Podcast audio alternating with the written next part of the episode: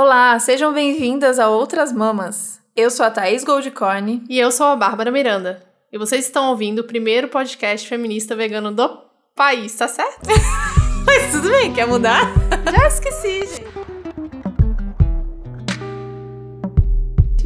Ah, muito tempo sem gravar. Pode, pode ser uma nova vinheta, que é uma- um desejo que nunca vem. Já criou uma nova aí, tá ótimo. Gente, 2020, chegamos. 2020, chegamos.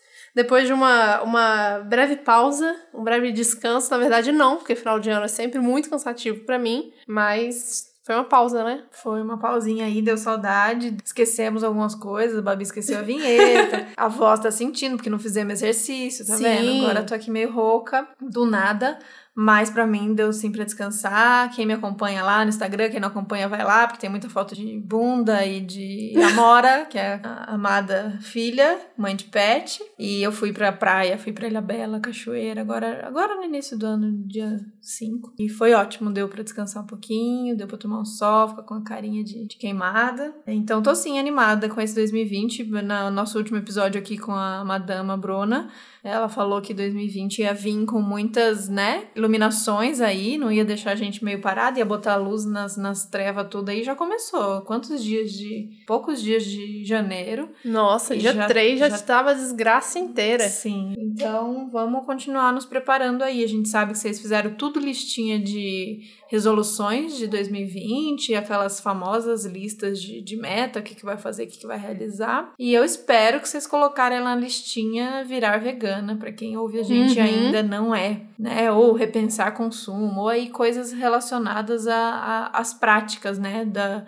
das construções que a gente vem fazendo para o mundo que a gente quer viver e é para isso que esse podcast existe. Então eu espero que pega lá o papelzinho das resoluções, este- esteja escrito lá veganismo, se ainda não é. E acompanhe esse episódio hoje com a gente que você vai dar um check nesse nessa nesse pedaço. Isso vai ser fácil. O resto depois disso que você vai ter que ir atrás, porque a partir desse episódio você vai virar vegana com a gente. Não tem mais desculpa. Se você chegou por aqui agora ou nos últimos episódios e ainda não entendeu o que está acontecendo na sua vida, que você está ouvindo esse podcast específico, mas esse podcast começou com a leitura de um livro chamado Política Sexual da Carne, da autora Carol J. Adams. Ela é americana, norte-americana, me corrigindo aqui, norte-americana, e ela escreveu esse livro há 30 anos atrás, que fala sobre a relação entre o feminismo e o veganismo. Foi a partir desse livro que a gente lançou esse podcast. Cada episódio, no começo, a gente falava sobre um capítulo do livro, ou uma parte do livro. Então, a partir do livro, a gente foi desenvolvendo outros assuntos afins, né? Do feminismo, do veganismo. Mas a necessidade de falar do veganismo sempre volta, as pessoas sempre questionam, sempre pedem pra gente falar mais e sobre coisas específicas. Então, no ano passado, a gente fez um episódio que chama Beabá do Veganismo, que a gente vai falar sobre os termos, obviamente, né? Nós não somos, é, como diz aqui, gurus do veganismo. Espero ou- que nem exista. Eu Espero que não exista, exatamente. Temos um episódio sobre isso também. né?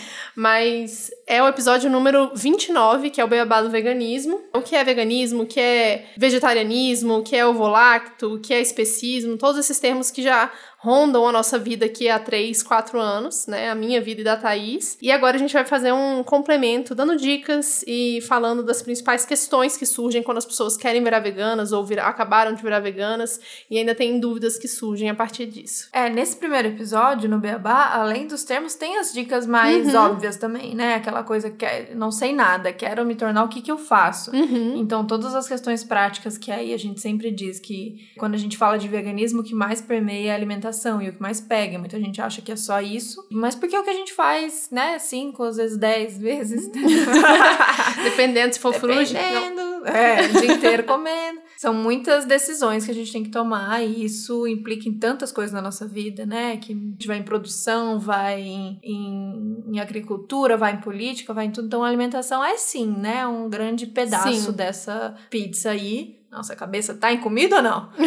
Mas tem, tem muito mais coisa. Então, nesse primeiro episódio, tem as dicas básicas, assim, tipo, como fazer em tal situação, a dica de você, se você não come muito vegetais, como ir acrescentando, tem dicas. Volta lá se você não ouviu ainda. É, a gente recomenda esses episódios, tanto esse que a gente tá fazendo agora, quanto aquele, até pra se você já é vegana, porque às vezes isso pode ser útil como ferramenta de você conversar com outras pessoas, Uhum. né? Então você vai falar, ah, já sou vegana, elas estão dizendo quem botou de resolução, então não vou ouvir. Não, vocês fiquem com a gente porque é uma troca que a gente faz. Quem já é vegana, a gente precisa de veganas aliadas também em conversar com outras pessoas Uhum. e tirar as dúvidas. A gente sempre fala isso, que o veganismo colocou a gente nesse lugar de eterno estudo, porque a gente sempre vai ser questionado. É, e mesmo quando a gente não é questionado, a gente tem oportunidades maravilhosas de trazer esse assunto, sabe? Que desembocam em outros assuntos.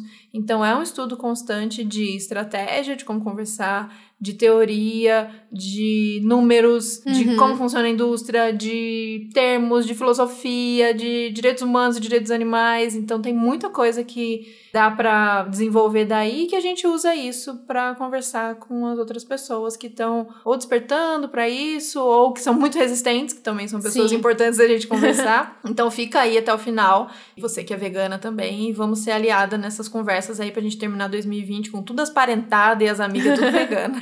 Sim, vamos construir esse diálogo juntas, né? E aí eu acho que um dos principais, uma das principais coisas que fez a gente decidir fazer esse tema hoje é que no final, principalmente no, acho que no final do ano passado, né, no segundo semestre do ano passado, de 2019, veio muito à tona essa questão da sustentabilidade, né, do, da preservação do planeta. A Greta teve aí falando várias coisas, jogando várias, né, verdades na cara das Leonardo pessoas. DiCaprio tacando fogo na Amazônia.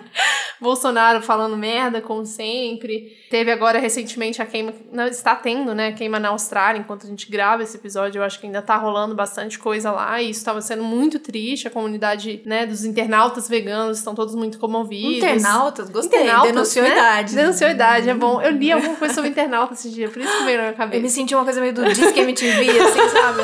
Internautas que estão ligados. Ah, foi pra. foi- Estava pesquisando sobre. Calma aí, um minutinho. Estava pesquisando sobre podcasts e aí falava, ah, não sei quantos por cento dos internautas e eu lembrei Ficou, disso. Ficou. tá. Enfim, vem à tona essa coisa da sustentabilidade e tem muitas pessoas próximas a gente, né, que estão mais preocupadas com isso, per- se perguntando como que a gente faz pra mudar, né? Porque a ideia que permeia em torno de tudo isso é que uma pessoa só não faz a diferença. Uhum. E será que uma pessoa só não faz a diferença mesmo? Ou será que essa pessoa tem um impacto muito maior quando ela faz uma mudança dentro do próprio comportamento, né? É, a gente começou a perceber pessoas, e acho que vocês também devem ter sentido aí no círculo de vocês, perguntando pra gente, assim, né? Como que faz? Porque realmente eu preciso reduzir meu consumo de carne. Vendo essa questão, principalmente, né? Bolsonaro, pecuária, o agronegócio, e entendendo que, assim, não tem planeta por muito tempo. Uhum. Não tem comida, não tem água, não tem, não tem pra tudo isso de gente do jeito que a gente tá fazendo. Então essa mudança de tipo, tá,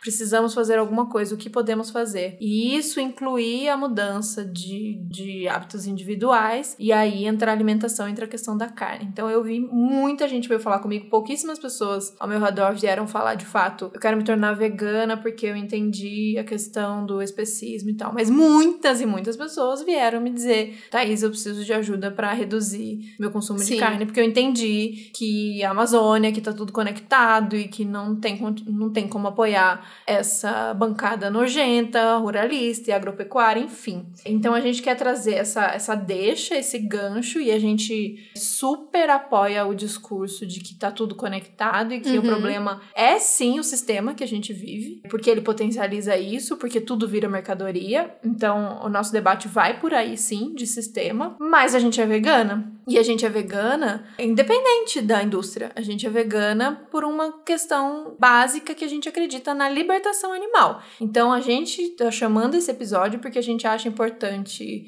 aproveitar esse momento de que as pessoas tenham consciência do problema, do grande problema da pecuária, mas que isso não é tudo, né? Sim. Não é o veganismo ele não existe só por conta da pecuária, né? Não. É, uma, é um posicionamento ético que vai muito além de todas as questões. Então vamos indo passo a passo pra gente entender se dentro desse argumento se faz sentido isso que a Babi falou, se uma pessoa só não faz diferença. Se eu tô falando pra vocês que o problema é sistêmico e que o problema é gigantesco e muito maior do que eu e você, o que muda eu fazer o meu esforço de fazer meu hambúrguer de lentilha ao invés de comer um hambúrguer de picanha, nenhuma diferença, né, no sistema. O capitalismo vai continuar sistema, existindo, é, os animais vão continuar sendo mortos na indústria, porque a Thaís resolveu trocar o hambúrguer de picanha pelo hambúrguer de lentilha. Vale a pena o esforço? Então, vamos por aí. É, eu acho que a gente já meio que. Você mesmo já respondeu essa pergunta, que foi de que as pessoas estão percebendo que tá tudo conectado, né? E o que que desconecta a gente dos animais? É uma construção histórica, social que diz que a gente é mais especial que eles. É basicamente isso, né? E por isso que a gente usa o termo especismo para descrever essa isso, de que achar que a gente é uma espécie superior das outras espécies e por isso a gente tem o direito de explorá-las. E aí é bom a gente reforçar o que é o veganismo, né, pra gente, na verdade, porque existe um termo do veganismo que foi cunhado lá em 1940 na Inglaterra, que diz que é você evitar na, na máxima, né, o máximo possível praticável a exploração animal, mas pra gente é muito mais que isso, e hoje significa muito mais que isso. A gente tava, aliás, a gente vai começar com um monte de citação nesse episódio, como sempre, de muita gente que a gente admira. Essa coisa da definição me angustiou desde o começo, essa, essa carteirada da definição da vegan society, uhum. sabe? E muita gente começa a classificar e a definir o veganismo como um estilo de vida que, três pontinhos, e aí Sim. vai ou uma filosofia de vida que, três pontinhos e vai. Detesto, sempre me incomodou, eu não entendia de onde vinha incômodo. E aí, conhecendo pessoas maravilhosas dentro do movimento, eu fui entender que é isso, porque eu não acredito que seja um estilo de vida e nenhuma filosofia de vida, porque é, isso é tudo individual, né? Isso é tudo para mim. Ah, o meu estilo de vida é pagodeira. Isso é real. eu sou pagodeira, é meu estilo de viver. Isso aí, o Soueto é meu, é meu Deus e o meu estilo de vida é esse. Isso vai permear meu gosto, sei lá, de me vestir, de sair, de. Né, né? Isso é meu estilo de vida. Filosofia de vida, a mesma coisa. A minha filosofia é uma questão questão espiritual, uma coisa que não de não violência, pode. Budismo. O budismo, Exato. por exemplo. Pode caminhar junto, mas isso está dizendo sobre você, né? Para sua elevação individual, para sua elevação moral. Não, ainda não era isso. Então, quando a gente foi pensando sobre isso e pensando, não, é um posicionamento ético, é uma outra forma de pensar ética e cuidado, é uma outra forma de pensar relações, é uma outra forma de acreditar no modelo de sociedade. Aí, aí contemplou, aí check, uhum. aí me senti representada e é meio que por aí que a gente fala. Então, a gente gosta de dizer que é, é um movimento, né? Porque o veganismo uhum. é um movimento, mas é um movimento que propõe um outro modelo de ética, né? É Sim, um outro modelo de ética, exatamente, do que é baseado nessa coisa do não sofrimento, da não exploração. E aí, uma das coisas que mais falam pra gente, assim, na verdade, você vê argumentos isso tanto em jornais conceituados, sério, quanto no bate boca aqui com as pessoas no meio da rua, é que não dá para ser 100% vegano, né? Por isso o possível e praticável que o Donald Watson colocou lá na definição da Vegan Society em 1900 e bolinha. Mas ser 100% vegano implica que o sistema tá errado, né? Uhum. E não a gente como indivíduo. Ah, parece que é o mesmo debate da questão do ah, uma pessoa de esquerda ou um comunista pode tal, tal, tal, tal, tal. Uhum. Porra, mas a gente vive num sistema que ele permeia todos os, os campos da nossa vida. Então é muito difícil a gente conseguir fugir dele uhum. e aí aplicar aquele modelo que a gente acredita, que é o que a gente está construindo, que a gente quer construir, dentro de um sistema que é totalizante, assim. Então é a mesma coisa, a mesma comparação. para quem. E a gente quer muito dialogar com pessoas que já têm um entendimento é, do que é, né, o, o comunismo, do que é a esquerda, tenta fazer o mesmo exercício. Você consegue viver uma vida plenamente de acordo com você, com o que você acredita em relação a consumo, a relações? A gente não consegue, né? Então o veganismo vai por aí porque é dentro desse sistema que a gente vive, é dentro de um sistema capitalista especista. Que tá cheio de contradições, e essas contradições vão fazer parte do nosso dia a dia, né? Exatamente. Então, ah, é remédio. Porra, eu preciso tomar remédio, mas aí vem dessa indústria, e essa indústria que utiliza de animal para teste. Só que eu preciso, né? Uhum. Porque eu preciso estar vivo Sim. e eu preciso estar bem para fazer qualquer tipo de luta. Então, essa é uma das primeiras contradições. Eu preciso usar ônibus. E talvez o ônibus, o, a borracha do pneu utiliza sei lá o quê. Ou tem, avião mesmo. Né? avião, né? combustível. Então tem muitas, tem muitas e muitas e muitas coerências nesse, nesse sistema e isso não faz com que você seja uma farsa ou uma, um inútil. Ah, e esses babaca comendo é, direitinho, não, vendo rótulo e o caramba, e tentando ir frescurado do caralho, enquanto eles estão,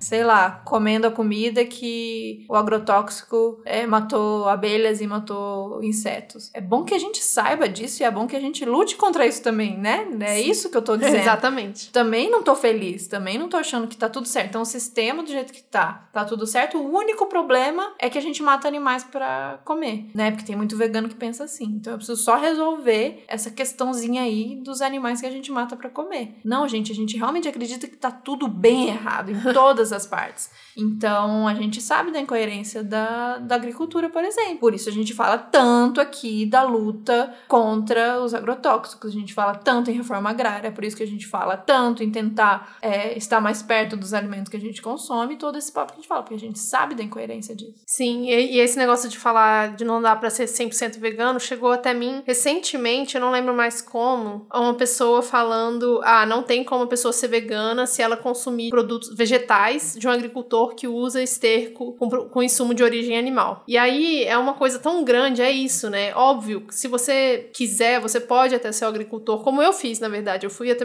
o agricultor de quem eu compro a maioria do, dos vegetais que eu compro toda semana. Eu perguntei, e aí, como que é o esquema de esterco aqui? Como é que você faz para adubar a sua terra? Ele usa técnicas de agroecologia, de permacultura, e ele consegue fazer com que 99% da produção dele não precise de esterco de origem animal. Se tem algum problema na produção dele, se tem um excesso de chuva e ele perde muita terra e não sei o que, tem várias questões. E aí ele precisa comprar, que normalmente ele não compra, ele produz o próprio adubo, então ele não precisa usar. E isso é muito legal. E é legal a gente ter acesso à pessoa que produz o nosso alimento, né? E mais uma vez aí trazendo autonomia alimentar, essa questão de sustentabilidade, até das relações que a gente tem com a, com a comida, e conversar, falar com o agricultor e falar: então, tem maneiras de utilizar adubo que não usem insumo animal. Mas até esse momento, até isso chegar no agricultor e ele conseguir fazer a mudança dentro do próprio sistema dele, aí é um problema do sistema e não da gente como indivíduo. Sim, e a gente, é por isso que a gente frisa tanto também que o veganismo ele não é o fim, ele não é o único movimento que você é, deve entender como resolução de todas as questões, porque também tem muito vegano que acredita que o veganismo basta. Então a gente vai ter um episódio aqui de como próximo que a gente vai falar dessa questão dos grupos de consumo, né? O consumo político, ser co-agricultor, co-agricultora, movimentos que já existem e que tem tudo a ver, né? Então, se a gente está falando de dessa autonomia, se a gente está falando de lutar por libertação animal e humana, então passa por esse lugar também da gente entender e da gente estar tá junto, né? E não só essa postura de tipo, eu preciso que o alimento chegue até mim e eu vou lá comprar na bandejinha ou eu vou lá no restaurante e aí não tem o jeito que eu queria e não dá para ser vegano. Sim. Ou, tá vendo? Não tem como porque a agricultura usa isso e aquilo. E por que, que a gente não é ativo e se junta a essas pessoas e a gente vira coprodutoras e a gente tenta pensar em soluções juntos? Por que, que a gente não vai dentro da nossa possibilidade? Claro, né, gente? Tudo que a gente fala aqui é dentro dos nossos limites materiais e, e até psicológicos. Mas por que, que a gente não vai atrás e, e estuda agroecologia e se junta a grupos e vai entender de onde vem e tenta participar disso mais ativamente? Então, parar desse lugar, que é o que o capitalismo faz com a gente, de esperar que as soluções venham dele. Então, quando a gente abre qualquer caixinha de dúvidas, tipo, ah, o que te impede de te tornar vegana?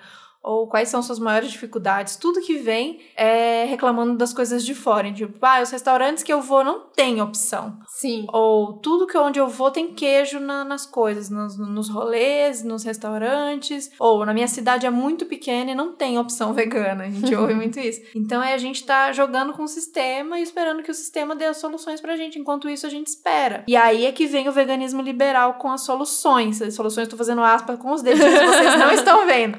Ah, então tá, você tá reclamando que é difícil porque não tem opção vegana para você nas coisas que você já fazia antes, porque era como a gente foi ensinado a, comer, que é comprando? Sim. E aí, então eu vou te dar a solução. O mesmo pacotinho que tinha lá no congelados com carne, agora eu vou te dar o pacotinho congelado vegano. E aí tá escrito até vegano, e tem um selo verde gigante lá e, e é fácil, você não precisa nem ler ingredientes, preocupar, tá escrito vegano, você vai pensar. compra. E aí você vai no restaurante, tem opção, e aí é tudo muito mais fácil. Ai, ótimo, a solução veio para mim e agora pode ser que eu considere. A gente tem uma outra proposta, né? Que é uma proposta de se colocar ativo nessa questão. Sim. E aí questionar mesmo o sistema e questionar tudo. Não só porque que no mercado só vende carne e não vende opção vegana, mas como por que que no mercado vende desse jeito? Por que que tudo é pacotinho? Por que que eu preciso depender das opções veganas dos lugares? Por que que eu não vou ser ativa na minha alimentação e eu vou me virar o máximo possível e tentar fazer ou tentar conversar? E... Gente, essa coisa do se virar, isso é tão libertador. Muito, muito. Mesmo que você dependa. Eu fui, tava contando que eu fui pra praia agora, eu fui pra Ilha Bela. Lugar lindo, maravilhoso e tal, que já tá totalmente. Eu lembrava, eu fui na infância e voltei agora, nunca mais tinha ido. Nossa, totalmente paulistano, gourmetizado, cheio de temaqueria.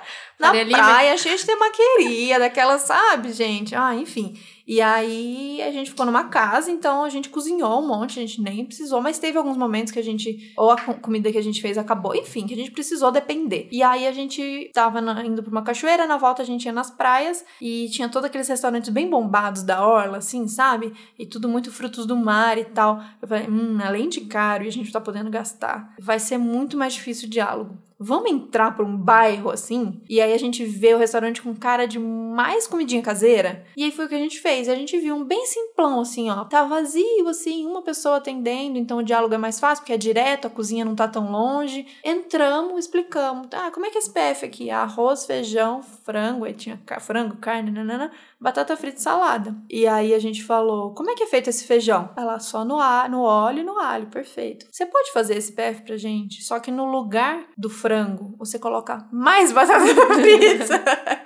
Claro, pô, achou esquisito, mas ah, tá bom, coloca, beleza. Colocou e veio. E assim, uma comidinha perfeita. Não tô propondo pra ninguém comer arroz, feijão, batata frita e Todos os alface dias. todos os dias. Mas naquele momento, depois da cachoeira, indo pra praia, foi tudo que eu queria, sabe? Um monte de feijão, feijão caseirinho. E é isso, a gente colocar a gente nesse lugar do ativo. E o ativo é, como a Babi, que foi até a, a, a pessoa que produz a comida dela e conversou como faz, como produz, como é, ou esses grupos de consumo, ou CSAs da vida, ou projetos que o Subverta vai trazer, que eu já vou falando disso com calma mais pra vocês aqui em São Paulo, é, tá perto mesmo de onde a nossa comida é produzida, mas em menor escala é conversar na feira, é conversar no restaurante, é fazer sua comida, é conversar com a sua família, é sair um pouco desse lugar de espera também, que a gente, nossa é, senhora. mas eu acho que o capitalismo fez isso, né? Total. Porque se a gente pode só abrir o celular, abrir lá o iFood ou o Uber Eats, e aí pegar, escolher a comidinha e chegar na sua casa. Eu quero escolher a versão vegana, já que eu É, escolhi. Então a- a- é interessante pro capitalismo que a gente, pra essa sociedade em que a gente vive, para que a gente seja passivo,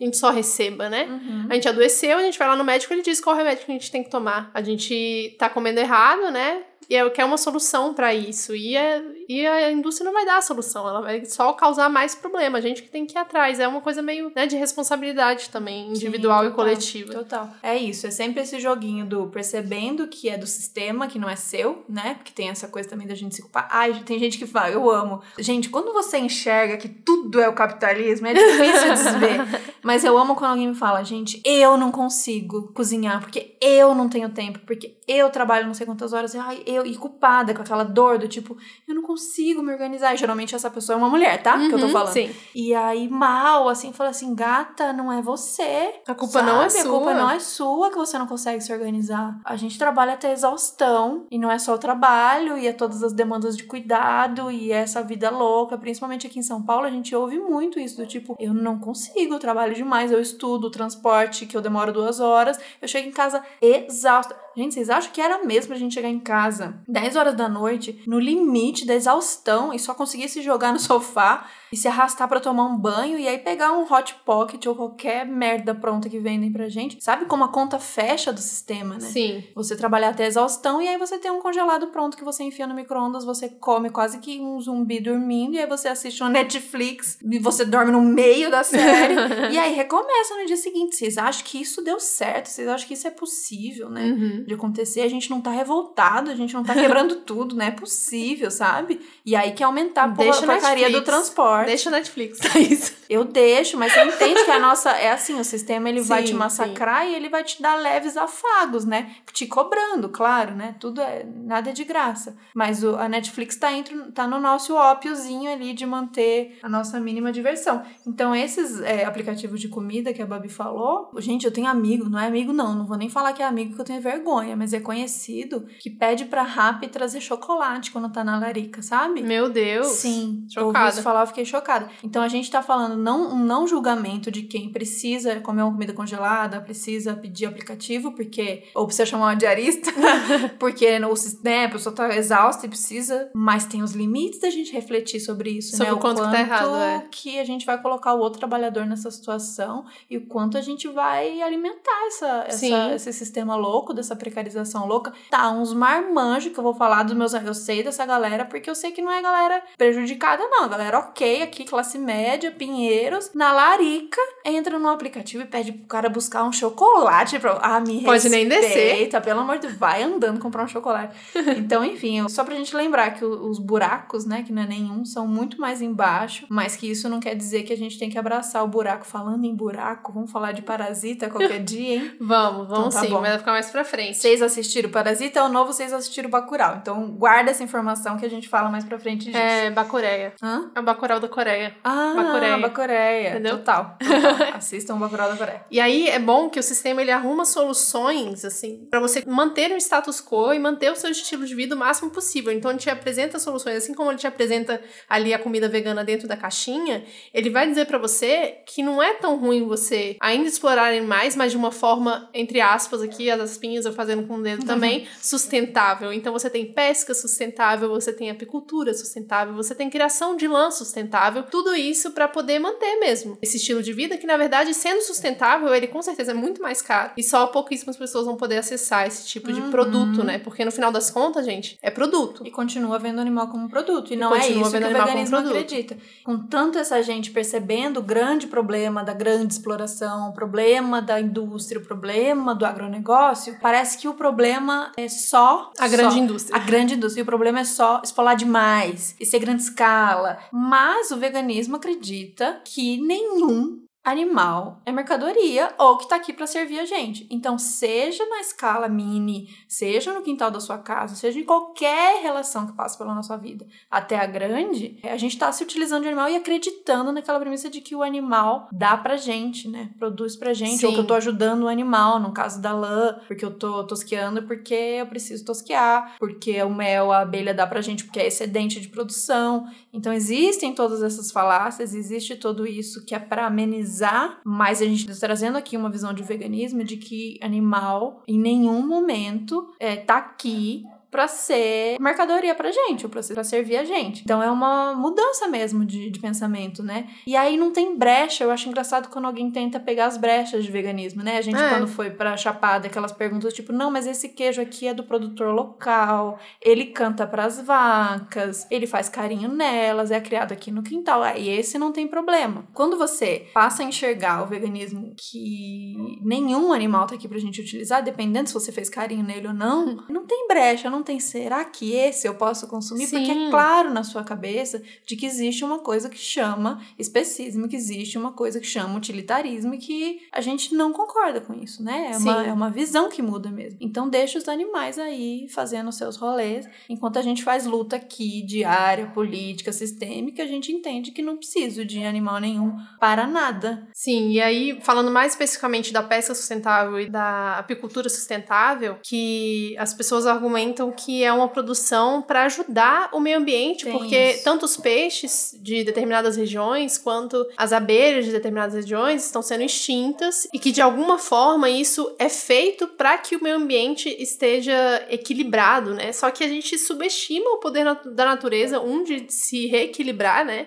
E a gente tá fazendo um grande estrago. E aí, para deixar esses animais vivos, a gente tem que produzir mais animais e ainda assim explorar eles. E a gente porque, continua usando, né? É, porque é eu acho isso. assim, não pode só criar as abelhas para elas se reproduzirem e deixá-las lá. Tem que pegar o mel, porque elas precisam do mel, elas se alimentam desse mel que elas mesmas produzem. E é um processo longo e passa de uma abelha para outra, as enzimas, tudo, né? E a casa delas. Por que, que a gente tem que ainda assim pegar para A gente só não pode ajudar e criar um ambiente que elas possam se reproduzir, que seja saudável, ou plantar mais árvores, né? Ali reflorestar mesmo, tem todo um projeto de reflorestamento de regiões inteiras. E É. por que que a gente só não deixa o meio ambiente adequado em vez de ter que explorar elas? Exato, eu acho que de novo a gente tá caindo no golpe de tentar remediar uma situação superficialmente o, o mal do, do ser humano nesse, nesse sistema. Então, já que eu estou sendo bonzinho e eu cuidando delas porque eu tô repovoando, eu posso. Ela Posso me tirar um deixa, eu pouquinho. posso tirar um pouquinho de É. mel pra mim e eu deixo o mel pra ela porque eu nem tô matando elas, eu cuido com carinho, cada uma tem um nome que eu dei aqui. E, não, né, gente? Então, se a nossa preocupação, e, e é uma preocupação que deve ser de todas, a questão da extinção das abelhas, por exemplo, que isso é bem preocupante, né? Porque sem abelha, sem vida, a gente tem que discutir o porquê que isso tá acontecendo, se isso ainda não é feito esse debate. E aí fazer isso que a Babi falou, a gente, a abelha precisa polinizar, ela precisa de flor, ela precisa de verde, então vamos buscar projetos de tornar o nosso planeta mais habitável para as bichinhas do que a gente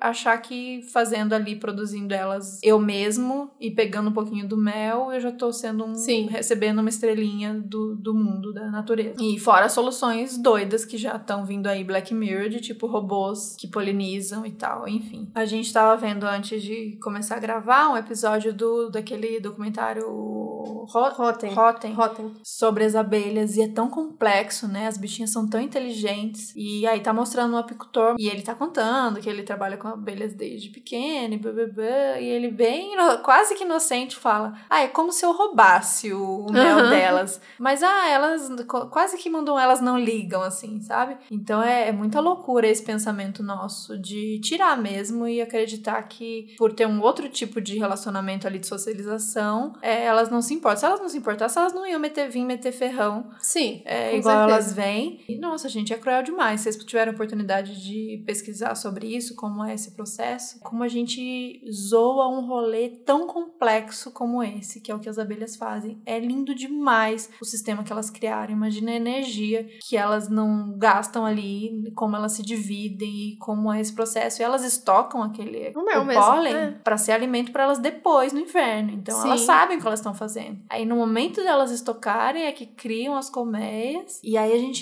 se aproveita disso da nossa é, força e da nossa superioridade no sentido, né? Não que eu me acho superior, mas no sentido de tamanho e de organização e tudo mais. E a gente tira delas, não é tipo um roubo, não é roubo mesmo. É roubo mesmo. E aí eu acho que a gente pode já entrar na parte de insetos, né? Que a gente tava conversando antes de gravar. A gente continua falando. Eu tenho uma discussão muito grande com o Vitor sobre isso. De, tipo, ah, existe vegano especista? Porque a teoria é a gente entender que a gente tá ali no mesmo nível de todas as outras espécies que a gente tem que respeitar, porque cada uma tem seu valor dentro da, do, do ciclo da vida, do, do planeta Terra, né? E a gente falando sobre insetos, sobre, tá, como que é a nossa relação com insetos, como que isso mudou depois do veganismo e se vegano pode matar barata.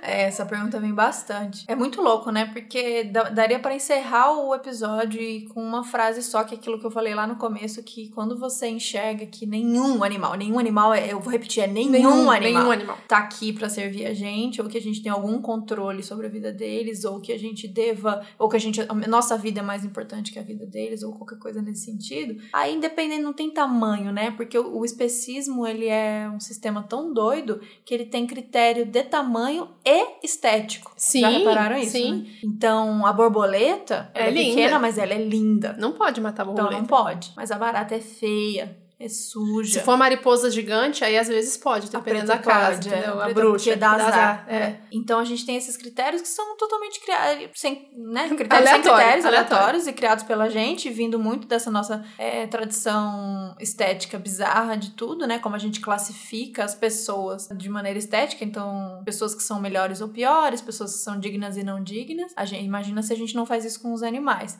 Primeiros animais que a gente consegue ter empatia são aqueles que são mais parecidos com a gente, não por acaso Os mamíferos, né? os mamíferos. Então, quando a gente quer falar, primeiras conversas de veganismo com alguém, a gente quer mostrar que o porquinho tem um olhar parecido com o nosso. Então, como conversar sobre peixe, sobre crustáceos, sobre barata, formiga, Sim. abelha? E é, se você pensar no, no imaginário da cultura pop, de, de visual mesmo, de audiovisual que a gente tá acostumado a ver, no cinema, nos desenhos, nas séries, séries, os extraterrestres, os monstros, são sempre parecidos com insetos, né? E seres marinhos, assim. Nunca parecido com. Tirando King Kong aí na vida, nenhum é parecido com um mamífero, né? E que eles pegam, tipo, o que pra gente é mais estranho na natureza. É, tá mais acho a distante, gente eu acho. falou isso É. em algum episódio, de colocar no lugar do horror, né? Tem Aham, alguns que a gente é, coloca lugar no do lugar do, horror, medo, exatamente. do horror, do nojo e tal. Isso foi uma coisa totalmente inventada, que a gente pode desconstruir isso, fazer esse exercício. É, você não é uma pessoa horrível ou um menos vegano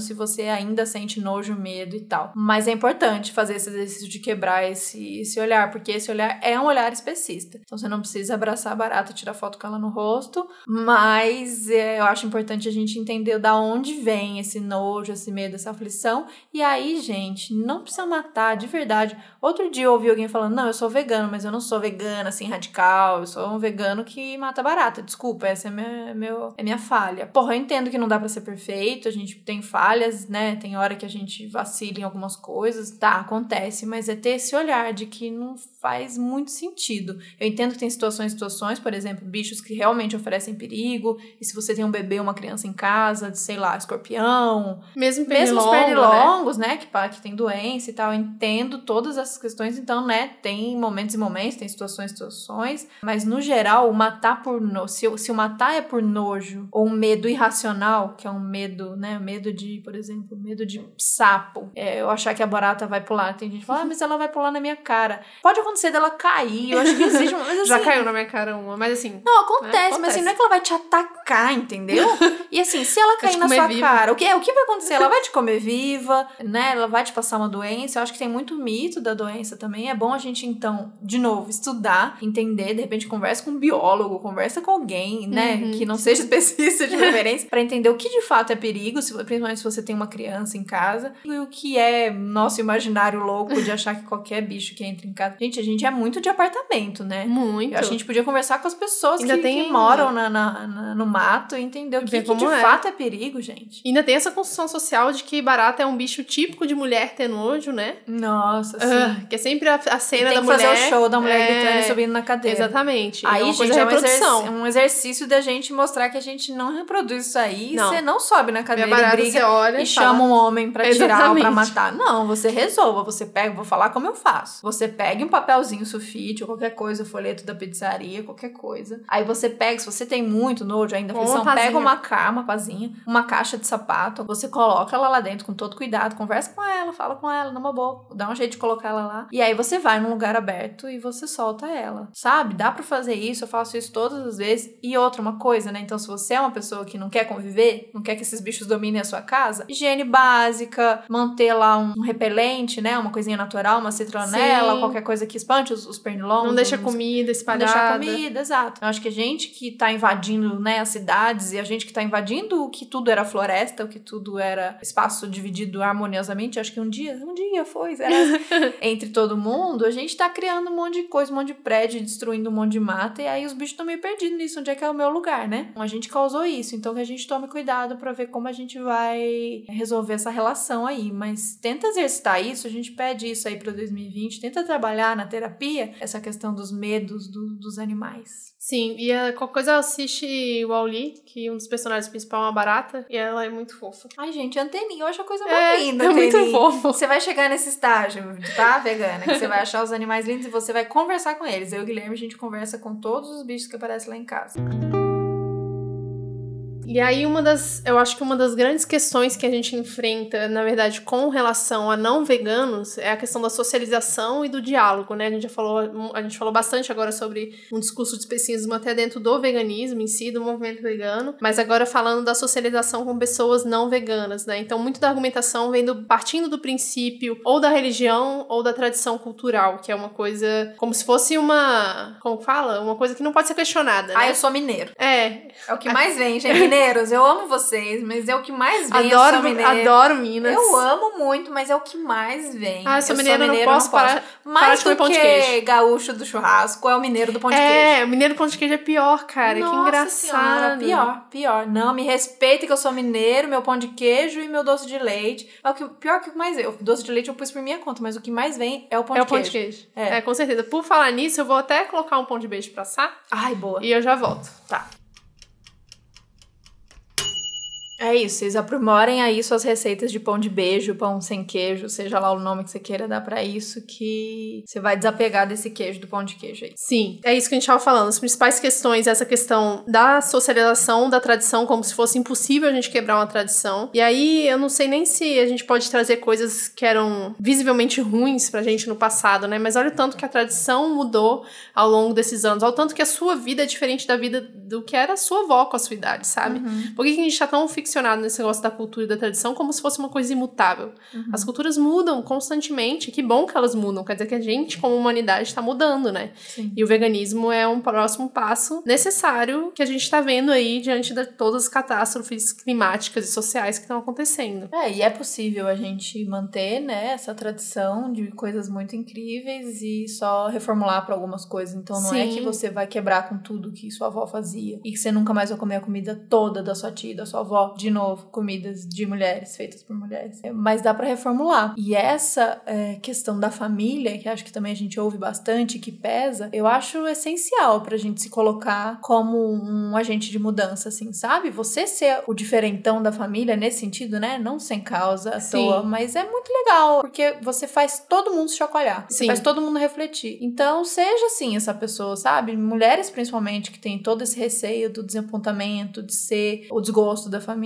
Ai, gente, sejam, sejam o desgosto da família, se for pra ser, sabe? Nesse sentido, mas que você faça todo mundo refletir. Que você faça todo mundo falar de você quando você não tá. Sim. Eu tinha pânico de pensar que as pessoas iam falar mal de mim na minha ausência. É. Hoje eu amo. Que bom. Eu amo falando. porque é, não, porque eu sou diferente. E, e, assim, meu meme favorito da vida, que é a da fazenda, vou, vou, vou ter que colocar em um lugar pra vocês verem, que é, para mim é uma honra ser diferente de vocês. Vocês são nojentos.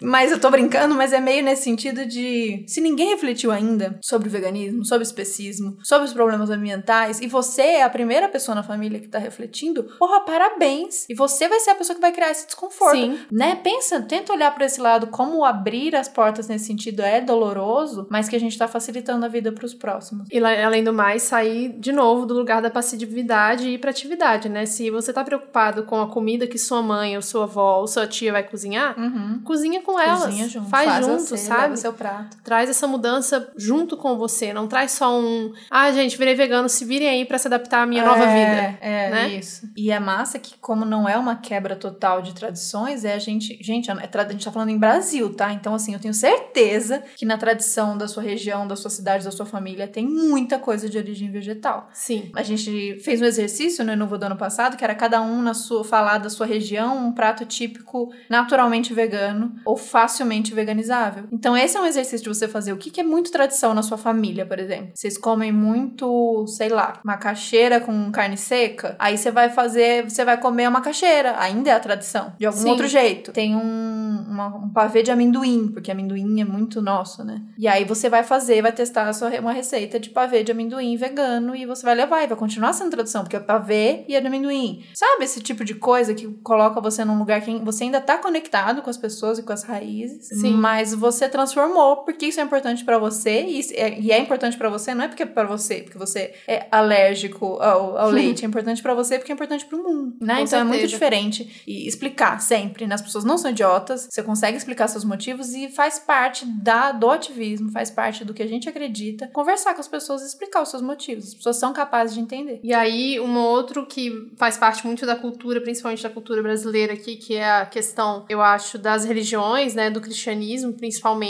que alega que Deus criou os animais pra gente consumir ou explorar. Eu não sei nem como é que tá direito, se é, se é a, a, exploração, ou que você pode, você está apto, né, porque nós somos seres superiores. E aí eu me questiono muito, né, mas faz parte do imaginário da, do, eu acho que do cristianismo, essa coisa da meio que da do bem e do mal existindo ao mesmo tempo e a gente pode, a gente tem e a gente falha e por ser falho, um, um ser falho, a gente pode fazer justifica. esse tipo de justifica a gente atuar dessa forma com os animais, né? E aí é mais uma vez convidar vocês para questionarem, assim, eu não vou julgar aqui a religião de ninguém. Eu acho que não é meu papel, até porque eu não sou uma pessoa inserida dentro do cristianismo, mas questionar o que é esse Deus, o que ele significa para você, que não é só amor, não é só compaixão e não é só empatia, que é o que eu acredito que seria um Deus Deus mais justo, assim, um Deus que não busca o equilíbrio. Se a gente tá vivendo nesse sistema que tá cada vez mais desequilibrado, onde, onde está esse Deus nesse momento, né? O que, que, que, que tá acontecendo? Sim. Então é mais trazer esse questionamento mesmo e falar mais uma vez, é, um, é uma tradição milenar que a gente tá aí ouvindo há anos e que mesmo não tendo sido criada dentro da igreja, sempre vim com essa culpa católica, essa culpa do, do de, de ser humano, ainda mais mulher, né? Porque temos aí uma mulher como a primeira pecadora ali do rolê. Uhum.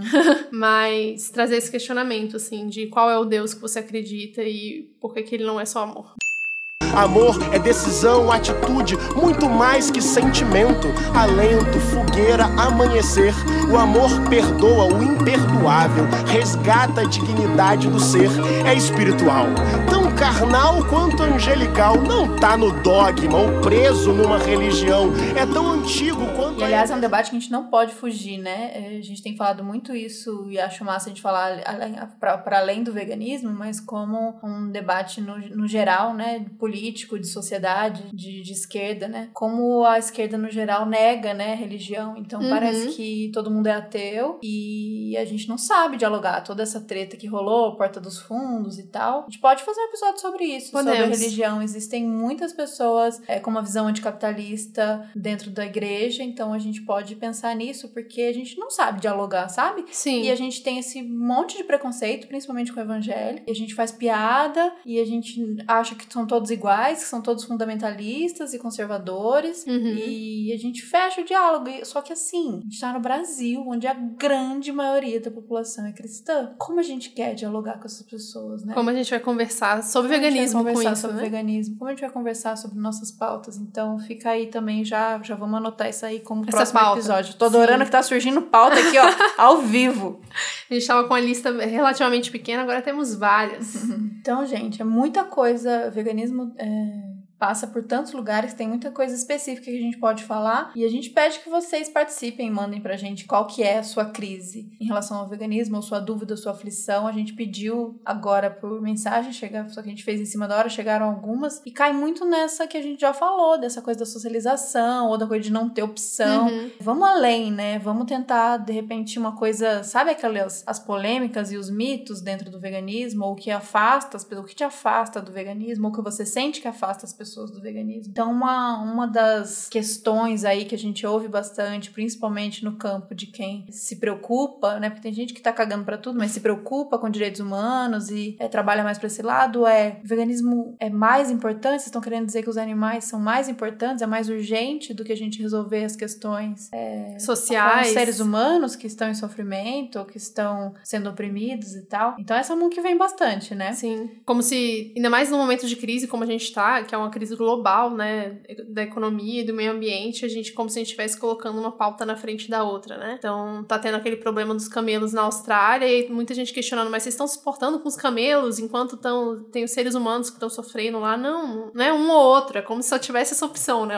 Tem, que, uhum. tem que escolher, como se só tivessem duas opções sempre. Eu tenho que uhum. escolher entre o, o certo e o mais certo, e se eu escolher só o certo, tá, tá ruim, entendeu? Uhum. E não é assim, né? São problemas que fazem parte do mesmo sistema tema o tempo inteiro. Então não é um ou, mas é um e no uhum, final das contas. Uhum. Eu acho que para quem acompanha outras mamas desde o início sabe bem o nosso posicionamento. Vocês podem até responder pela gente. Nosso posicionamento em relação a isso, mas a gente sempre tem que pensar que tem gente chegando, que tem gente aí, espero, né? 2020 que traga novos ouvintes, por favor. Recomende para seus amigos familiares. Então, se você está chegando agora, esse é o nosso posicionamento, que de que não, não existe essa divisão, né? Obviamente a gente entende que seres humanos, do jeito que a gente se organizou, tem muitas camadas e coisas muito mais complexas. Sim. A gente não vai dizer que. Tem muito vegano que fala assim, ó, pra vocês entenderem que existem veganismos, tá? Porque tem muito veganismo que não representa o que a gente acredita, o que a gente fala aqui. Ah, mas o ser humano, ele sabe se defender e ele que se Sempre colocou. falar por si. E ele que se colocou na situação que Sim. ele se colocou. Gente, eu vi um documentário. É, vamos longe, né? Mas eu Quantos um documentários a Thaís viu nessas férias? Eu vi um documentário ontem, eu, eu esqueci o nome, vou ter que pegar aqui pra vocês. Enquanto eu vou falando, eu vou procurando. Era um documentário que falava na relação dos refugiados na Suécia. E existe uma situação tão, tão tensa que algumas crianças, eles têm notado isso já, um grande número, e, e por isso que virou um, um estudo. São é um número grande de crianças que estão num, num coma do nada. Meio que quase que auto-induzido, né? É, elas vão parando de fazer coisas, por exemplo, começam a ficar meio deprimida, para de brincar, daqui a pouco não consegue andar, não consegue comer, e aí é, é como um sono profundo. E elas ficam desacordadas. Isso é tão tenso e as famílias passando por processo assim, não é que elas estão já legais na Suécia, passando por é, processos de conseguir ficar de liberação e no meio disso não conseguindo, correndo risco de ser expulso, de ser é, deportado. Então essas crianças, elas desligam para evitar vivenciar isso. Então muitas delas lá no país de origem viram bomba ou é, expulsão, pai levando tiro, alguém morrendo, correria, atravessar até as chegar fronteiras, às fronteiras. Né? Então é tão, tanto, tanto, tanto sofrimento que elas desligam e elas ficam nesse sono, às vezes por seis meses, tem um que tava um ano e meio. É muito louco, eu nunca tinha ouvido falar nisso. Chama A Vida em Mim. Vocês procuram que tem na Netflix. E é bem curtinho. Eu fiquei tão chocada. E aí, como dizer que não é complexa essa situação dos seres humanos? Humanos e que esses seres humanos, eles que se virem, porque eles têm boca para se defender e o ser humano, ele, o ser humano inventou todas as mazelas, então eles que se... gente, não é possível que tem gente que fala isso e tem. Então a gente não tem essa postura, a gente sabe que tem muito ser humano, aliás a maioria, né? Sim. Os 99% de seres humanos que estão sim numa situação de opressão e de violência e de privação e de não liberdade. E essa situação dos refugiados especialmente é, é uma não humanidade, se a gente considera humanidade, né, como Uhum. esse lugar de privilégios e de liberdade, é uma não humanidade. Igual as crianças presas lá longe dos pais nos Estados Unidos. Pois é, também. Então, obviamente, a nossa postura aqui é dizer, gente, tem muito problema, sério. Tem muita coisa tensa acontecendo por todos os lados e não tem uma, uma prioridade, uma coisa que eu vou colocar na frente ou da outra, porque a minha luta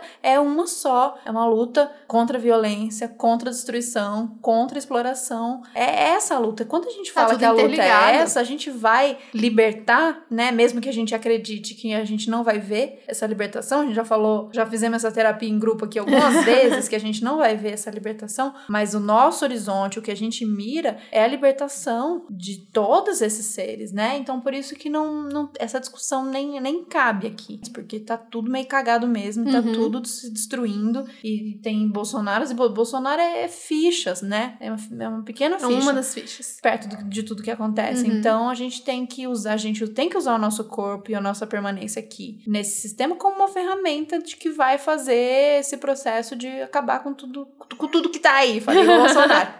Mas de verdade. Sim. E aí, isso foi umas. Várias pessoas, a gente no final do ano passado, a gente fez um questionário perguntando quais temas vocês gostariam que a gente mais falasse. E muita gente falou de direitos animais, e eu acredito que seja referente à, à parte de direitos legislativos mesmo, referente aos animais, né? Que muita gente tem questionamentos com isso, assim, ah, o que, que vocês acham de existirem leis que protejam os animais? Eu acho que até teve uma porca recentemente lá no sul, de algum santuário, que conseguiu proteção. O Daniel fala sobre isso, né? Como É. chama? Daniel qual que a gente conheceu? Lourenço. Daniel Lourenço, professor da Professor da, da UFRJ. E ele lançou o livro Qual o Valor da Natureza? É esse o nome? É, qual o valor da natureza, É, exatamente. pela editora Elefante, e ele faz essa discussão da questão do direito mesmo, que como de repente incluir os animais, né, na legislação pra gente conseguir defendê-los, né, incluir Sim. eles no nosso Como os nosso indivíduos detentores de direito, assim como a gente. Exato. Como isso conflita se a gente é, se a gente se posiciona aqui como abolicionista penal Sim. é, e não punitivista. Então eu vou dizer que é, briga de galo, é, rinha, né? Ou burro de carga, qualquer coisa desse tipo, que isso é errado, né? Porque obviamente a gente não concorda em explorar animal, mas então eu vou encaixar isso dentro do direito dos animais para defender esses animais e eu vou punir a pessoa que tá fazendo isso e eu vou encarcerar ela. A Sim. gente não acredita por aí. Sim, porque quem é essa pessoa? E aí a gente pede que vocês voltem no episódio do Movimento Afro-Vegano, que tem toda a discussão em cima da questão do, dos terreiros, né? Que foi uma discussão toda bem grande ano passado, da criminalização da utilização de animais em rituais religiosos, e que a gente já se posicionou aqui totalmente contra essa criminalização, porque a gente sabe que é uma legislação totalmente racista. Então tem todo um questionamento muito maior. Mas o uma vez, o sistema é muito mais complexo. Quem são essas pessoas que estão envolvidas nesse tipo de atividade? É um assunto bem, bem complexo e a gente, é, eu não tenho... Tem nem repertório Eu não tenho falar. repertório, exatamente, pra gente aprofundar na questão do abolicionismo penal. E é um assunto que a gente quer trazer muito aqui.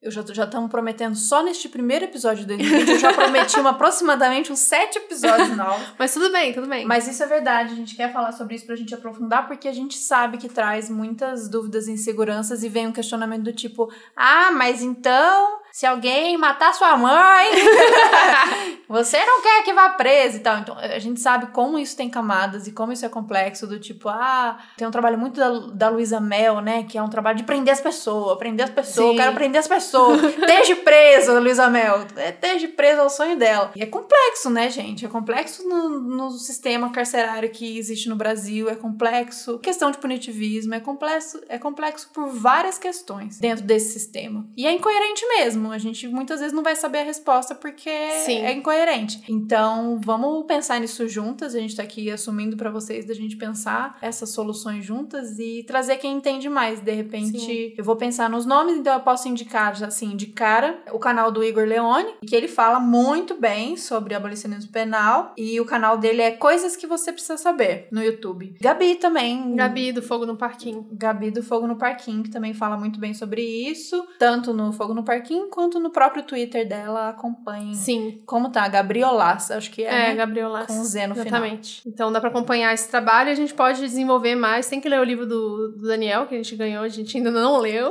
na verdade, Qual o Valor da Natureza. Quem E- leu todos os livros que prometeu ler em 2019? Mas eu, em minha Eu li de- bastante. eu li sabia? bastante, mas não deu pra ler tudo. A gente Não, não deu pra ler tudo, mas eu fiquei surpresa, porque 2018, se eu li dois livros, foi muito. Aí 2019, sem querer, eu li 12. Sem querer, assim, sem prestar Acho que é atenção. uma meta por aí. boa gente conseguir ler um livro por mês. E eu já li o meu livro de janeiro. Já estou super feliz. Aliás, vou indicar ele em todos os momentos. Que eu li uma ficção depois de muito tempo sem ler ficção, que é sobre os ossos dos mortos. Eu recomendo demais. Já falei dele no Instagram. Podemos falar mais. Sim, aí é bom que você já introduziu. Eu ia falar de outro, outra pauta que pode. Mas eu não vou falar, não, porque sem promessas, mais promessas de, de episódios aqui nesse podcast hoje. Mas você já introduziu o Subverta duas vezes, acho que você pode explicar mais, que é como inserir o veganismo nos movimentos políticos e organizações, porque é uma grande dificuldade que a gente Nossa, sente muito. de como conversar com o pessoal de esquerda que não é vegano, e na verdade rola até uns anti-veganos no meio. Nossa, como muito. conversar com essa galera. Já indico já assistirem um vídeo da Sabrina sobre isso, que é Uhum. antigo até já, né? Com, Sim. Agora esse ano. Mas muito bom. Acompanhar a Sabrina no Ah, geral. é, se tem uma pessoa geral, é. que consegue juntar as duas coisas e falar, pode crer, faz todo sentido, é isso, é a Sabrina. E agora também o trabalho do Thiago, é, Thiago Ávila, Instagram, e ele tem um canal no YouTube também. Então, tá, eu comecei a perceber, eu, eu sempre divido isso com vocês, eu não tenho, eu não sou uma pessoa de tradição militante, eu não participei de movimento estudantil, é, eu tava cagando, mentira, eu não tava. mas não, nunca me organizei politicamente, vamos dizer assim. E aí, agora que eu tenho entrado mais, eu entrei pro Subverta. Subverta, pra quem não sabe, é um coletivo ecossocialista que é uma corrente do PSOL. E esse coletivo, ele tem organização regional, então tem lá no DF, que é onde Sabrina e Thiago fazem parte, que lá já tá mais estruturado, tem no Rio e tem aqui em São Paulo, quem quiser me procura, procura lá a página Subverta, Subvertamos, na verdade, tem o Subverta SP. É, se você quiser saber, eh, participar de formações, de eventos, de reuniões, fala com a gente como. Tudo isso pra falar que eu comecei a perceber entrando mais, isso não no Subverta, porque o Subverta, por ser um coletivo ecossocialista, tem muito mais abertura pra falar de veganismo do que em qualquer lugar, mas no geral, conhecendo as pessoas, as figuras e transitando mais, de que o veganismo tinha uma visão muito ruim, porque o veganismo que levantou recentemente, que ficou aí à mostra pra todo mundo, foi um veganismo de mercado, um veganismo liberal, um veganismo branco. Então, se uma galera de esquerda, que é uma galera que critica consumo, que critica é, elitismo e com razão, encaixou o veganismo em mais uma desses movimentos elitistas e de branco e besteira e segundo plano e não importante, porque o importante é a luta de classe, como se fosse uma coisa totalmente desvinculada e separada. Então tem uma resistência muito grande e acho que é um dever nosso como veganas e de esquerda a gente conseguir é, diluir esse discurso e mostrar que não é esse movimento que pinta aí na Globo, na, nas marcas e nas indústrias de que isso é o veganismo e trazer o veganismo popular e trazer o veganismo que,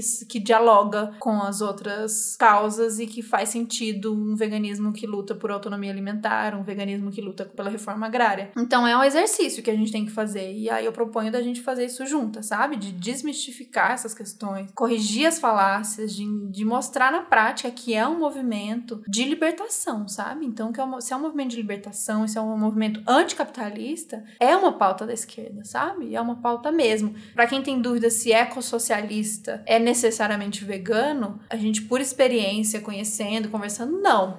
E aí vocês vejam os vídeos da Sabrina, e vocês leiam livros, e vocês leiam Michel Levy. É, não é, gente. O ecossocialismo não é um, um socialismo verde, como a Sabrina explica, mas é, é, apontar que não vai existir, né, um movimento contra esse sistema, né, se não existir o olhar permeando tudo, o olhar ambiental, o olhar eco. Por isso o eco na frente. Mesmo assim, né, gente, a gente sabe o quanto tem ambientalista que torce nariz pro veganismo, a gente E sabe o quanto tem uma galera que entende todos os problemas ambientais e climáticos, mas não consegue colocar isso na prática do seu, dos seus hábitos diários. É um trabalho que a gente tem que fazer, é mais uma tarefa aí para todas nós. Trazer esse discurso, eu acho que é, Sabrina, não tenho nem palavras assim para dizer o quanto ela vem conseguindo fazer esse trabalho e, e desmistificar isso, né? E colocar Sim. como uma pauta de esquerda assim e trazer toda a, a bagagem dela teórica e de experiência de movimento de como as coisas estão conectadas e como tem tudo a ver. Então, gente, é estudar, não tem como, percebi isso, se veio uma, uma tarefa com o veganismo, assim, que é estudar. Não tem como, porque a gente precisa argumentar, né? A gente precisa mostrar o, o que é de fato o movimento e não como ele aparece. Uma galera que vira vegano como estilo de vida, o que vai aparecer é que veganismo é, é o que você vai consumir a partir de agora. E isso a- Porque a gente se define através do consumo, né? Exato. E isso parece óbvio se você tá tentando convencer uma pessoa que consome igual você. Mas isso se torna um abismo pra quem Sim. não tem as condições materiais de consumir igual você consome. Sim, totalmente. Então, né, o papo que agora vou citar pela primeira vez em 2020, Sandra Guimarães, sempre fala que é a gente voltar ali quando a gente consegue dialogar, a gente, quando a gente fala do que o povo conhece, do que o povo come, do que a gente consegue trazer de condições pra Sim. vida da pessoa ali, né, trazer pra realidade. E assim, a gente quebra a barreira de classe, né? Que é um grande questionamento de se esse veganismo mais em voga, ele é branco, ele é elitista, como que a gente conversa com a massa? É a gente quebrando esse veganismo, né? Não assim, tô dizendo quebrando, não em- chegando lá... Quebrar no- na cara. quebrando a cara das pessoas que consomem produtos. Não, não é isso. Mas assim, desmistificando mesmo essa ideia de que o veganismo precisa de produtos dentro de caixinhas embalados no pão de açúcar para você viver, né? Então a gente, com essa desmistificação, eu acho que. Eu tô na, no processo de aproximação do Subverta, eu acho que dentro do Subverta tem um espaço muito grande, se discute Tem. muito isso, né? Não é uma corrente ecossocialista vegana, né? Animalista, melhor assim dizer. Uhum. Mas todas as ações, todas as reuniões, o veganismo é pautado, toda a comida Os é vegana. Então tem, tem o veganismo como, como norte, né? De certa forma. Isso é muito legal. E dá pra ver que tem um diálogo, né? Porque eu fui na formação, tinham muitas pessoas veganas, né? Eu já sabia que teriam muitas pessoas veganas, mas nem metade era e ninguém questionou isso em momento nenhum, sabe? Uhum. Então é bem, é bem legal que tem. Dá pra ver que tem esse espaço. E voltando um pouquinho nessa coisa do, do- da comida vegana na caixinha do supermercado, a Bárbara, uma amiga nossa lá de Recife, falou que, né, sobre. Acho que lançou o leite, leite ninho vegano agora, com mais De caixinha, vitamina né, de que- caixinha pra criança beber. Eu acho que a Ju, do Comida Saudável pra Todos, postou, inclusive, sobre isso. E ela falou: nossa, a grande vantagem de não ter produtos infantis veganos pra mim, que ela tem filho pequeno, era que quando chegava nos ambientes, por exemplo, casa de vó, de tia, sei lá, casa do amiguinho, não tinha produto. Ele tinha que comer fruta, verdura, ele tinha que comer alimento de verdade. E agora com essa inserção dos, dos produtos alimentícios veganos, né, Industrializado. industrializados, isso ficou mais difícil, porque agora ele não vai mais negar. E aí é só a palavra dela como mãe de falar, tipo, não, meu filho não vai pode tomar açúcar, sabe? E a gente sabe o quanto que isso é difícil, né, para as mulheres se imporem o tempo, o tempo inteiro. E aí fica aquela coisa do, ah, mas você tá obrigando Chata seu filho a ter seu estilo de vida, muito chato isso, o menino não pode comer nada. E antes era simples, né? Antes Não era tipo, não mesmo. tinha, ah, come uma maçã, come uma banana, a menina adora maçã, adora banana. E agora não dá mais. Então, é, fica aí um puxão de orelha, não sei, talvez, pra quem defende esses E produtos, acha que vai né? incluir, né? Que na Olha verdade não coisa vai incluir. Boa, agora tem É. uma caixinha cheia de açúcar, cheia de coisa ruim, cheia de Conservante. químico, conservante, pra gente dar para nossas crianças serem veganas. Yay! Não, gente, não. E aí, uma das coisas, hoje eu vou citar acho que três vezes. Vocês anotem aí, porque se for três, a gente avisa ela. Não sei se ela tá ouvindo, se a mulher tá muito ocupada. Que é uma coisa irritante que acontece dentro do veganismo, que isso vem muito, não, não é. Quando a gente fala de coisas que acontecem no veganismo, parece que é uma seita, um grupo isolado. Não, são pessoas que vivem no Brasil, né? A gente tá falando do veganismo no Brasil. Vivem no Brasil dentro dessa sociedade. Então isso só reflete tudo que acontece O aí no seu resto, grupo do, é. do WhatsApp do seu condomínio, sabe? No grupo da academia, no grupo de trabalho, acontece no veganismo. Então, quando a gente vai argumentar alguma coisa, não, porque a gente tem que pautar diferente tal coisa, não, porque a gente tem que boicotar sim, boicote é uma ferramenta importante quando ela é feita de maneira organizada. Aí vem os bonitos dizer: lá na Europa ninguém, isso é coisa de Brasil. Ficar Lá- boicotando coisa. Na Europa, nos Estados Unidos, ninguém boicota a marca, boicota produto, não consome produto. Como se assim, encerrou o assunto aí. Então, sim, existe um grande modelo a seguir, que é um, para tudo na nossa vida, que é o modelo europeu norte-americano. Norte-americano, é. E se eles fazem desse jeito, esse é o jeito certo. A gente tem que fazer igual. A gente tem que fazer igual, senão a gente tá fazendo errado. Aí, no começo, gente, eu ouvia isso, me incomodava, mas eu, eu Não falava, tinha nem será que eu tô, direito." É, será que eu deveria estar seguindo a cartilha europeia e eu tô fazendo tudo errado e eu vou ser multada pela Vegan Society e tal? E aí que veio, né, com, com a ajuda de Sandra e, e de teoria, graças a Deus, aí lendo, do tipo, é mais um modelo nosso de, de paga pau pra, pra europeu, pra colonizador e pra norte-americano. Então, se eles fazem lá de um jeito, lá é sucesso, lá o capitalismo deu certo, então lá tudo dá certo, e lá o veganismo vai dar certo também, porque lá tem opções veganas, e se veganismo essa galera é produto, lá deu muito certo, porque tem produto Sim. vegano pra todo lado, restaurante vegano pra todo lado, todo mundo sabe que é veganismo, então a gente tem que repetir aquele modelo. Gente, não deu certo nem o capitalismo e nem o veganismo lá. Não deu muito certo mesmo. E assim, se não deu certo lá, que é a, a parte que deveria estar dando certo, né? Que é quem criou, Sim. que é da onde vem, que é onde tá o capital. A gente que é periferia, que é o esgoto, que é o resto. Então, se lascamos, né? Então a gente tem que criar sim a- o, o nosso modo de ver, o nosso movimento criado a partir daqui. Com a nossa realidade, com as nossas demandas, com o que a gente acredita. Então a próxima né? vez, pois é, a próxima vez que alguém vier falar pra vocês. Ah, mas na Europa, a hora que começar, mas na quando você sentir que começou, você já pode descer a chinelada, porque não mais. A gente você fala, tá na aceitar. Europa? Ô, caralho. Não tá na Europa. Aqui é Brasil, aqui é BR, meu irmão.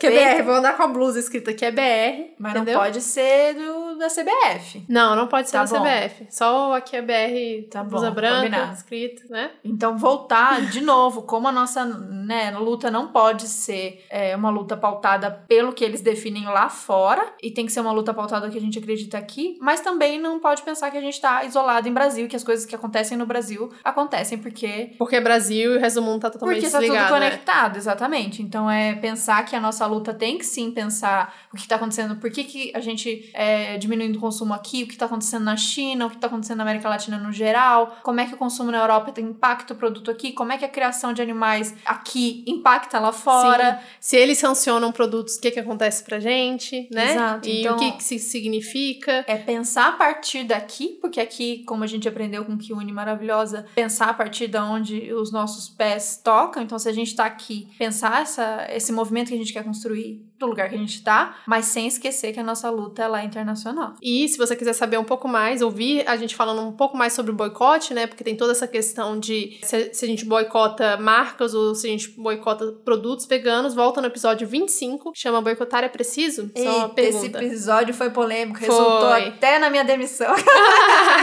pois é. Pra finalizar, a gente vai falar da Sandra mais uma vez. Quantas vezes já falou? Já esqueci. Essa é a já. terceira, Essa é a já pode terceira vez. música. Que a gente vai ler um texto, na verdade, né? Porque se você chegou aqui neste momento, escutou o beabá do veganismo e agora tá nesse episódio aqui, tá em dúvida se você ainda vai ser vegano em 2000, vai virar vegano em 2020, por favor, vire, né? Mas se você ainda está em dúvida, a gente vai ler um textinho aqui da Sandra sobre as desculpas que as pessoas dão para não virarem veganas hoje em 2020, Com condições materiais. Com condições materiais, obviamente, que a gente tá sempre fazendo recorte de classe aqui. O texto dela, eu vou pedir pra vocês, a gente vai colocar no Medium, eu espero que em 2020 vocês coloquem de resolução que vocês vão ler o nosso Medium. É, eu vou colocar o post lá, porque é uma fotinho dela muito linda, numa plantinha, e tá escrito, querida pessoa vegetariana que gostaria de ser vegana, mas ainda come queijo fora de casa. O texto é grande, eu não vou ler inteiro, mas o que eu quero ler é a parte final que ela diz. O que eu vou dizer agora pode te chatear. No fundo, você não quer ser vegana, ainda. Veganismo é algo que, não, que faz sentido pra você, mas o antiespecismo não se tornou imperativo moral. E sim, é muito melhor comer só queijo na rua do que enfiar a cara logo no queijo, ovo, carne todos os dias. Reconheço o caminho que você já fez, mas gostaria que você entendesse que repetir, estou tentando ser vegana, mas não é fácil, então ainda como queijo em X circunstância. Perpetua o mito de que o veganismo é algo difícil demais e prejudica o movimento. Nós, veganas, podemos te garantir que isso não é verdade. Já se perguntou por que você não diz simplesmente sou vegetariana? Por que será que às vezes é mais importante declarar para os outros a vontade de ser vegana, acrescentando um mas, que implica que não é culpa minha se eu não sou, é porque é difícil, do, do que fazer esforços concretos, quando não tem ninguém olhando, para que isso se torne realidade. Lembrando que no início do texto ela colocou se você tem condições materiais, tá? Porque senão no, no post dela, mesmo ela escrevendo, veio gente dizer eu não posso, por quê? E a gente, de novo, é o sistema. Se você não pode, por quê? Trabalho não sei quantas mil horas, é, cuido de não sei quantas pessoas, pego não sei quantos transportes, ou Não nem ganha quase escolho a comida, ganho a cesta básica. Enfim, gente, tem mil situações e mil possibilidades do que, que a gente sabe que as pessoas podem viver nesse sistema. Tanto é, quem é do mais privilegiado dentro desse sistema que ainda sofre os impactos dele, quanto quem tá mais à margem dele. Sim. Então, se esse texto tocou você de alguma maneira do tipo. Sabe quando eu sinto que o veganismo, pelo menos aqui no grupinho mais, né, de esquerda, e que tá preocupado com as questões ambientais, virou quase um o que era o cigarro fumar antes e o que é fumar hoje? Tipo, teve uma época que fumar era cool e agora fumar. Talvez não, mas na minha visão é, é meio vergonhoso, assim, é eu acho que tá, sabia que eu acho que tá voltando isso? Um Tá pouco do voltando a cigarro? ficar eu, acho, cool, né? eu não Enfim. sei, porque aqui em São Paulo, pra mim, todo mundo Todo mundo fuma. fuma, Todo né? mundo fuma. Lá em Brasília tem um grupo específico de pessoas Tem que um grupo fumam. que fuma. É, tipo, tem uma balada específica que todo mundo fuma. As outras não, entendeu? É que aqui não pode fumar, não sei como é que tá isso no Brasil inteiro, mas aqui já tem uns bons anos que não pode fumar dentro de lugar Sim. fechado. Mas realmente, na, na rua as pessoas fumam bastante. É. Enfim, tô querendo dizer que talvez a gente esteja num momento do veganismo que nesses ambientes que se preocupa com é, Amazônia, meio ambiente, futuro, mudança climática, a galera já entendeu que precisa pelo menos, talvez não ser vegana, né? Então, voltando no que a gente falou lá no início, mas pelo menos não comer carne. Ficou meio vergonhoso você meter um bifão ali no buffet Sim. na frente de todo mundo. Então, a pessoa, ela começa já a se desculpar antes. Então, ela fala, ai, aí vai pegando assim o pratinho. Aí ela pegou queijo. Aí ela, ai, não. Eu, eu vou virar vegana, admiro, adoro, acho o máximo, tem que ser mesmo, mas eu não consigo porque aí vem os X todos, e esses Sim. X todos, né, na maioria das vezes é só uma desculpa, e não a gente não tá falando isso num lugar de tipo, você tá dando desculpa, você é uma pessoa horrível, porque a gente passou por esses momentos, Sim, com né? certeza. É só como uma forma de conselho e de ajuda do tipo, enquanto você ficar nesse lugar da desculpa, Não vai ter mudança. não vai ter mudança. Então, assim, se você vai pegar seu bife, seu queijo, seu ovo, enfim, do tipo, não sou vegana e no momento não quero. Não sou vegana e no momento não consigo. Enfim, mas não colocar que é isso. É muito difícil se organizar na rua. Não posso É. parar de comer pão de queijo. Eu passo mal, eu, eu sou atleta, então eu preciso do. Porque todas essas já. Você pode. A gente pode indicar mil textos, documentários, médicos e que- artigos falando de que todas essas questões são possíveis, sabe? De, de Uhum. resolver. Então, tudo que você acrescentar aí, tirando o fato de você ou não se importar ou não querer, não tem argumento. Então, fica de exercício de você refletir quais são as desculpas que você tá pondo e que se isso é realmente, se você entendeu a importância, se você entendeu antiespecismo, como a Sandra falou, né, como uma, um norte seu. Pede ajuda pra gente. Pede ajuda e coloca isso na prática, né? Tem tanta Quando gente prática- legal falando pra- sobre gente, isso. a prática, nada como a prática. Nada, é a melhor coisa. Nada como a prática do que você ficar postergando isso numa possível condição futura. Ah, o dia que eu morar sozinha, o dia que eu tiver grana, o dia que tiver opção no mercado, o dia que o Brasil não tiver mais Bolsonaro, o dia, o dia, o dia, o dia, o dia, o dia. Esse Não, dia nunca vai agora, chegar. Coloca agora. Então essa fica aí nossa dica da semana. Tem mais coisa? Eu acho que só que, né, se ouviu até aqui, você já deve ter ouvido que a gente falou pra voltar no episódio o 29, que é o Beabá do Veganismo, que tem os termos de início. Se você quiser dicas mais práticas mesmo, a Nathalie Neri acabou de soltar um vídeo sobre veganismo, 10 dicas pra você se tornar vegana ainda esse ano, que tá bem legal pra quem tá começando. Se você tiver dúvidas, não quiser ver o vídeo da Nathalie, não quiser voltar no episódio 29, pode mandar pergunta que a gente responde. Eu tenho outro podcast que chama Hora do Abacate, que eu respondo coisas bem mais práticas junto com o Vitor sobre veganismo, assim, é um podcast só sobre veganismo. A gente fala umas besteiras no meio do caminho, fala de série e tal. Nossa, Mas- achei que você uma voz de sexo. Eu falei, quero, quero ouvir, quero ouvir agora. Quer ouvir? Não, a gente pode fazer um episódio, mas vamos ver, vamos ver. Dá pra conversar sobre isso. Mas é, fala de série, filme, cultura pop no geral, mas muito focado no veganismo. Busca ferramentas mesmo pra ajudar. aqui, Hum. se eu falar besteira, depois nunca foi, foi- nunca foi dito. O que, que vocês acham da gente criar um grupo em que as pessoas vão se ajudar nessa transição, ou mesmo não transição, quem já é vegana e tem não tem com quem compartilhar suas dores, aflições e. Ótima ideia. Então a gente pode fazer isso. Eu acho que o WhatsApp é ruim pra isso. Eu acho que o É, o Telegram, Telegram cabe mais pessoas. cabe mais pessoas e dá pra você buscar, não precisa ter o número das pessoas. Acho que dá. Sim, dá pra eu acho que a gente pode fazer. O que, que vocês acham? Responde se vocês acham uma boa ideia. Responde a gente lá na- no post mesmo do Instagram. Se vocês entrariam, se vocês acham que é massa. Porque a gente é bom ter essas redes. Tem gente que não tem rede. É, eu acho engraçado, depois de quatro anos de veganismo, quando a gente recebe muitas dessas dúvidas que são muito solitárias, né? Sim. E aí eu falei pra Babi até, eu falei, nossa, mas eu não passo mais por isso. Eu falei, mas eu não passo mais por isso porque eu tenho uma puta rede. Hoje meus amigos, Eu sempre deles tive. são veganos e a galera tá, tá do lado e a gente tá passando pelas mesmas coisas e cada vez mais gente vegana É. por perto. Mas realmente tem um momento solitário e principalmente se você acabou de virar ou se você tá numa cidade que não tem muitos veganos. Então a gente entende como pode ser solitário em muitos momentos. A gente não tá dizendo aqui que a gente vai virar um canal lá que vai poder responder dúvidas pontuais Não. o tempo todo, É mas pra é isso, é pra criar rede, porque outras pessoas vão respondendo. ajudarem, é. exatamente. Eu acho que essa é uma ideia que pode funcionar dentro da nossa limitação de, de tempo e disponibilidade. Mas eu acho massa e a gente ter esse contato próximo da gente poder conversar com vocês também. Além disso,